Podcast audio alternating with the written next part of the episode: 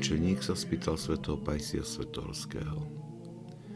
Ľudia zo sveta sa často pýtajú, ako môžu nadobudnúť zvyk modlitby. Starec odpovedal. Pozri sa, v minulosti niektorí ľudia, ktorí sa rozhodli pre mnížský život, odišli viesť asketický život blízko zrázov, v jaskyniach na miestach, kde prebývali démoni. Stretávali preto veľa nebezpečenstiev. Triasli sa a obávali, aby ich azda nezasypali skaly a nevrčali na nich démoni a podobne. Preto neprestajne z obavy volali Môj Kriste, moja presvetá. Takto nadobudli dobrý zvyk neprestajnej modlitby.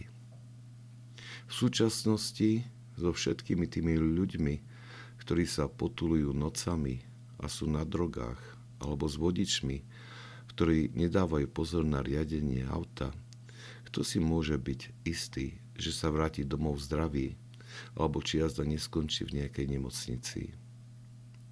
Nemala by ho takáto myšlienka viesť k tomu, aby neprestajne hovoril Môj Kriste, moja presveta.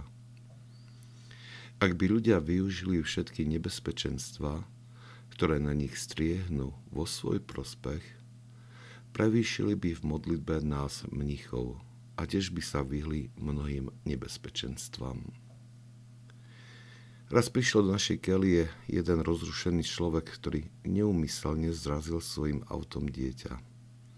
Neprestajne hovoril, som vinný. Modl si sa? Spýtal som sa ho.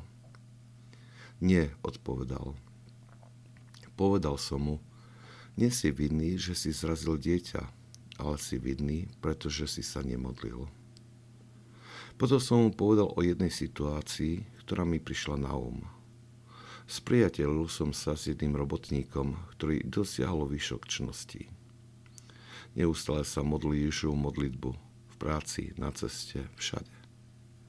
Ježišova modlitba sa stala v ňom aktívnou a slzy chvály tiekli z jeho očí. Keď pracoval na papieroch, nasiakli jeho slzami.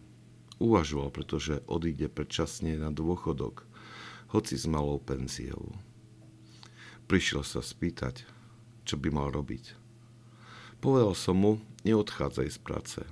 Keď sa spolupracovníci spýtajú, prečo plačeš, tak im povedz, myslím na svojho nebeské, nebohého otca.